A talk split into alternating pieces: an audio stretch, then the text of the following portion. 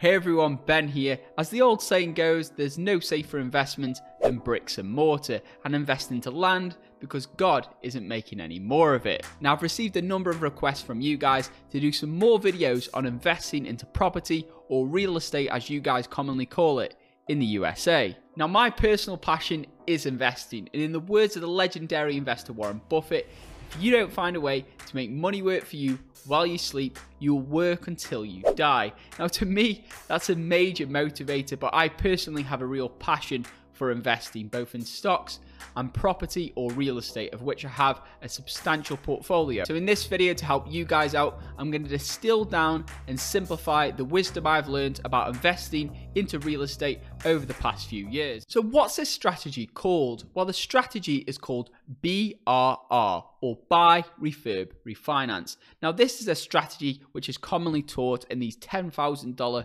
property investing courses, these real estate investing courses, these really expensive courses. But I'm going to give you this strategy in this video for free. So kicking things off at the first point, and that is B, which stands for buy. Now, of course, you've got to buy the property, but the trick is, is to aim to buy the property at below market value. And the way you can do this is by buying it from a motivated seller.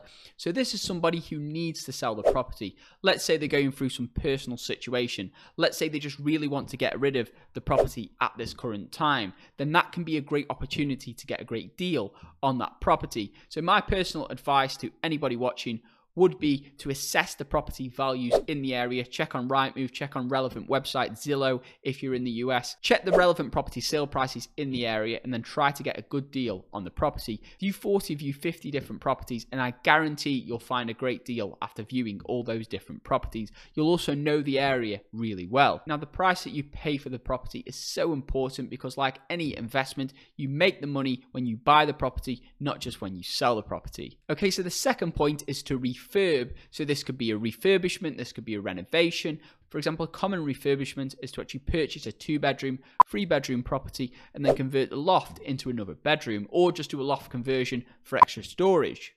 You could also build an extension out into the garden or even create a full open plan living room by knocking through the wall between the living room and the kitchen area. These are all methods of adding value to the property when you wish to buy it. Do the numbers, get at least three different builders quotes from reputable builders who've actually done the same job before, if not similar. Don't just take somebody's word for it that they can do the job that they say they can do because a lot of the time they may not be able to do it, they may not have the skills, or it may cost you a lot more in the future. So definitely get three different builders quotes, look at their previous work, and then get a correct timescale and don't pay by the hour for any works done. That's just personal tips from me to you guys. Now, the whole point of this when you're viewing these properties is you're looking for a different angle. You're looking for something which nobody else might have seen and where you can add potential value. Okay, so you've purchased the property at below market value from a motivated seller. You've done some renovations and some refurbishment. Now it's time for the magic. This is the time to refinance the property and pull all your money out of the deal. Now, I'm going to go through a simple example of this just to give you guys a brief overview of exactly how this works. Okay, so here's an example of the buy, refurb, refinance strategy. So let's say you purchased a three bedroom property for £200,000 and you put down 25% deposit, which is the minimum required for a buy to let rental property. So that's £50,000. Then you have an effective 3% stamp duty as it's a second home, and that is £6,000. And let's say legal fees approximately £2,000. So you've currently spent £58,000 on this £200,000 property. Now, the average property prices in the area is £220,000 you found through your research. So you're actually £20,000 under that already as you've searched for a motivated seller and you found a great property at that price. Let's say this property does need some work, it needs some renovation. Okay, so then we go on to the R, we go on to the refurbishment, and you decide to do a loft extension to create an extra bedroom. And you also do some painting, you install some new flooring, and you spend approximately £20,000. Now, this is approximate numbers. Other high end properties in the area, which have four bedrooms in the same street, sell for, let's say, £300,000. So this is when you refinance the property. After those works are done, you get the bills quotes, you get the work done. Now stay with me guys so this part doesn't confuse you. So you put down 25% deposit originally for the 200k property, which is 50k. Okay, so now you get the property revalued, which is the key, and the new property is worth 300,000. So 25% of this is 75,000. So now this 75,000 is actually 37.5% of the original purchase price, which was 200,000. Stay with me, guys. And you only need to keep in 25% deposit to keep the mortgage people happy, to keep the banks happy. So what you do then is you effectively refinance the property and you can effectively pull out 25k from that deal. If your numbers do stack up, you can actually pull out the entire amount which you invested originally into the deposit. But in this case, we're going to be really conservative. We're going to say you could pull out half of what you originally invested. So you originally invested 50k for the deposit for the property and you've pulled out 25k. You then decide to sell the profit for 300,000.